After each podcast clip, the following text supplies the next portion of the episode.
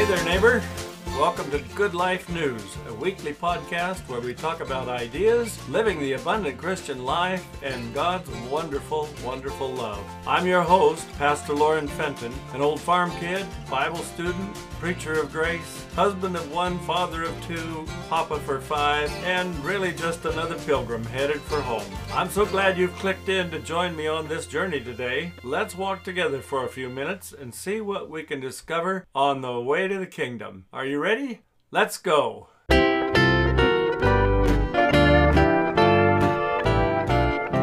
Greetings once again, friends.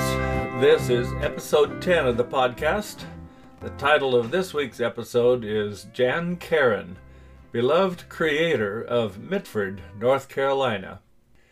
In the episode schedule for the Good Life News podcast and blog, I've designated the first episode of each month to feature a favorite author or a book that I have found uplifting, entertaining, and inspiring. Reading has always been a huge part of my life since before I started formal schooling as a child. I have literally read hundreds, if not thousands, of books over my lifetime and not a few of those have had a profound influence on my life in how I think. They've broadened my horizons and given me new perspective and have taught me powerful principles for living. I'm anxious to share some of those books with you, as well as favorite authors, with our Good Life News podcast villagers, all of you together, and one by one. So, as we move along from week to week each month, I'll choose another author or a book to highlight and share with you on the first week of each month. I hope you'll be inspired to pick up a book and read it for yourself. It doesn't have to be one I talk about, but reading itself is so important. I want to do whatever I can to encourage everyone to make a regular habit of reading great books. With that, let's get into today's episode. Today I want to tell you about Jan Karon, one of the most prolific writers of Christian fiction over the last 30 years. Jan's story is a beautiful example of what God can do with a redeemed life. She is beloved by millions of fans all over the world. Her writing is certainly her own style, simple, direct, engaging, at times hilarious, and other times emotional and profound. But underneath it all, there runs a vein of authenticity, rarely seen in any but the best of the best. Her characters come to life on the printed page, and the reader can't help but love them. One of the reasons Jan's writing carries so much compelling power is that she draws from her own deep well of raw experience.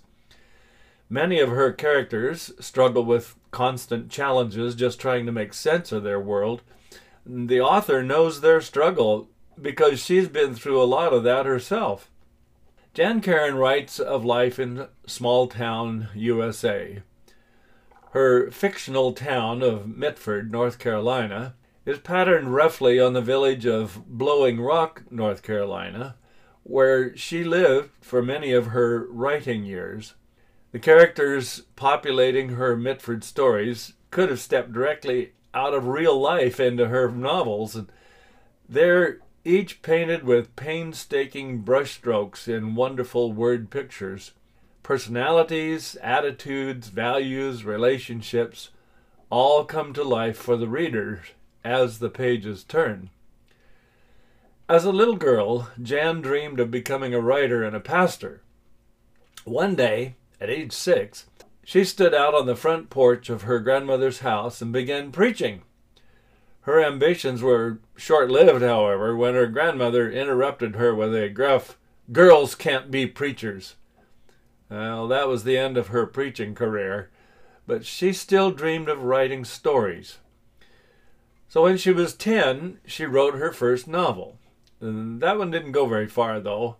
As soon as she finished it, she hid it under the vanity in her bedroom because she didn't want anyone to discover that she had included a quote unquote bad word. Nevertheless, her sister told their grandmother, and Grandma promptly gave young Jan a whipping for using that word. Well, I'm not sure if that experience carried over into later years in Jan's writing content, but all of her stories, while staying true to life, are clean, uplifting, and wholesome. If you don't like wading through a cesspool of sleaze, bad language, and gratuitous violence, you don't need to worry about that with Jan Karon's writing. Just enjoy the stories.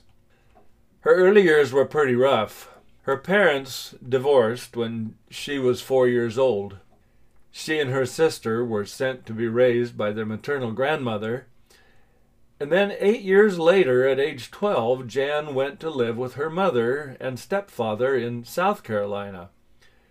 Two years after that, she dropped out of ninth grade and got married, and that was legal in South Carolina at that time. When she was just 15 years old, she gave birth to her only child, a daughter that she named Candace. Sadly, that first marriage ended in divorce, and by the time Jan was 18, she was out on her own with a three year old daughter. With only eight years of formal education, the future looked pretty bleak for this young woman. After searching for work, she got hired as a receptionist in an advertising agency in Charlotte. To pass the time when she wasn't answering the phone, Jan began writing advertising copy to show her boss. He was impressed with her writing skills and put her to work as a writer for the agency. Over the next decade and a half, Jan worked for several different advertising companies, winning major awards in the industry.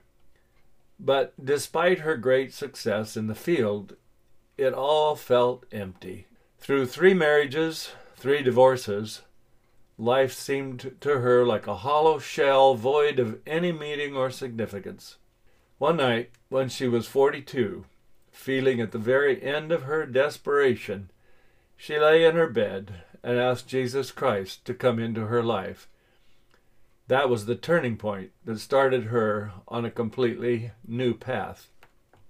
It wasn't immediate, however, Eventually, eight years later, at the age of 50, Jan quit her job in advertising and then took a leap of faith to fulfill her childhood dream of writing novels. And now, 34 years later, she has written an astounding 30 books. I personally own copies of about half of them, and these are not small volumes. They are they are hundreds of pages long all of them entertaining and beautifully written. Jan's first book that became an instant blockbuster on the New York Times list of best selling books was At Home in Mitford, which was published in 1994 in the hardback edition, and the paperback version came along in 1996. For several years after she left the advertising industry, Jan struggled with various attempts to make a go of her writing career one evening, as she closed her eyes to go to sleep, she saw in her mind the picture of an Episcopal priest walking down a small town street. In that moment, she knew she had found the answer. Father Tim Kavanagh becomes the central figure for the entire Mitford series. Father Tim, as he is known to everyone in town, is a beloved pastor to his flock and is himself somewhat of an institution in the territory around Mitford as well as in the village itself. Here's a description of the story on the back cover of my copy of the paperback book of At Home in Mitford. Here's what it says quoting, Enter the world of Mitford, and you won't want to leave. It's easy to feel at home in Mitford. In these high green hills, the air is pure, the village is charming, and the people are generally lovable. Yet Father Tim, the bachelor rector, wants something more. Enter a dog the size of a sofa who moves in and won't go away. Add an attractive neighbor who begins wearing a path through the hedge. And now stir in a lovable but unloved boy, a mysterious jewel thief, and a secret that's 60 years old.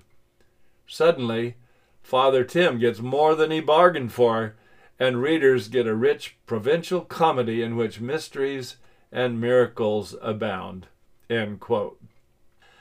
And then Publishers Weekly adds this For readers yearning for a cozy, neighborly read, the town created by Karon's fine descriptive style has much to recommend it. End quote. And, of course, I wouldn't be telling you about this author and her outstanding body of work if I didn't find it of great value for our Good Life News podcast listeners and readers. Subsequent volumes in the Mitford series and additional books by Jan provide an incredible treasure chest filled with examples of healthy relationships, working out problems, learning to forgive, learning to celebrate victories discovering one's own emotional and spiritual needs, and growing in grace.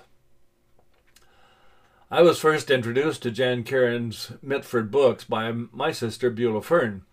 Her husband Jim had passed away a few years earlier. Jim graduated from college with a bachelor's degree in theology many years before he and Beulah Fern met. However, he had never married and because he didn't have a wife, he never received a call to pastoral ministry. And that was the rule in our denomination back in those days. As a result, he spent most of his working years teaching high school shop classes in the public school system. However, he never lost his heart for ministry.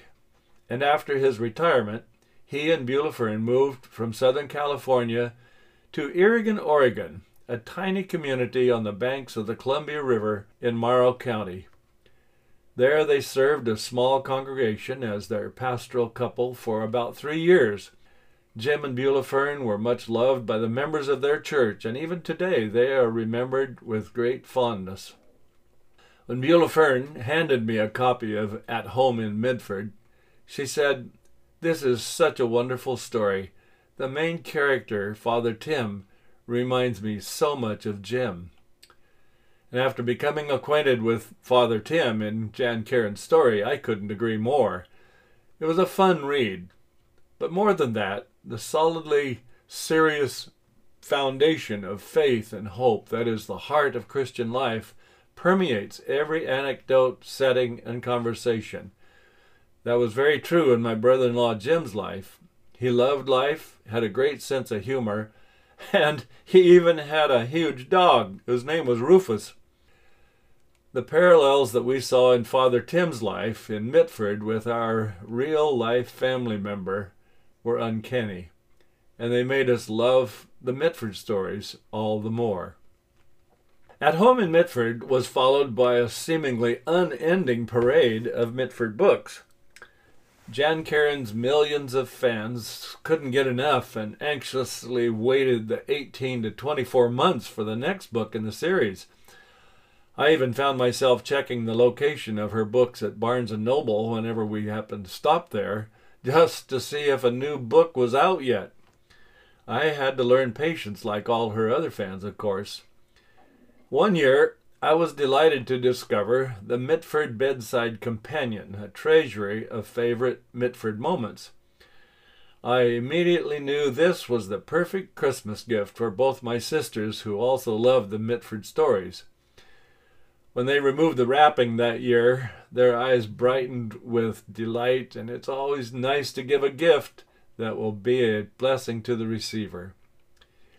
Well, I'm sure you have the idea by now that I'm a fan. But more than that, I'm a firm believer in this biblical principle for living an abundant life in Christ. King Solomon, the wise man of the Bible, advised his son Guard your heart, above all else, for it determines the course of your life. Proverbs 4, verse 23. What you choose to put into your mind, regardless of how large or small that input might be, will inevitably bear fruit. Choosing the good will empower you to live a productive, God honoring life that will be a powerful witness for Jesus in your circles of influence. Jesus said, A good person produces good things from the treasury of a good heart. What you say flows from what is in your heart. Luke 6, verse 45 from New Living Translation. And let's finish today with this from the Apostle Paul. Fix your thoughts on what is true and honorable and right and pure and lovely and admirable. Think about things that are excellent and worthy of praise. Philippians 4, verse 8. This is also from NLT. A great book with a well crafted, well told story can help you do that. And I heartily endorse Jan Karon's work to that end. So thank you so much for listening today. I pray you've been blessed and inspired. I hope you can join me next week for the next episode. I'm going to be sharing some thoughts about the purpose and power of the Bible, which I've entitled A Pocketful of Paradox. Be sure to tune in, and if you enjoy these podcasts and blog posts, please share them with your family, your friends, or whomever, and my many thanks in advance. So we've come to the end of this episode of the Good Life News podcast. If you would like to comment or join the conversation about today's content, please visit our website at www.goodlifenews.life. I'd love to hear your thoughts and observations. On the website's blog page, you can also find a complete transcript of the most recent episode, which will always be posted at the top of the page. If you enjoyed this podcast, you can subscribe on Anchor, Spotify, Google Podcasts, and other podcast platforms. If you'd like to help out in this ministry, it's incredibly helpful if you'd leave a nice rating or review on your platform of choice. Thanks for listening, and be sure to tune in again next week as we continue our journey exploring more about God's love, His amazing grace, and the incredible good news of the everlasting gospel. Until then, walk in peace, live in hope, and hold your treasures with open hands.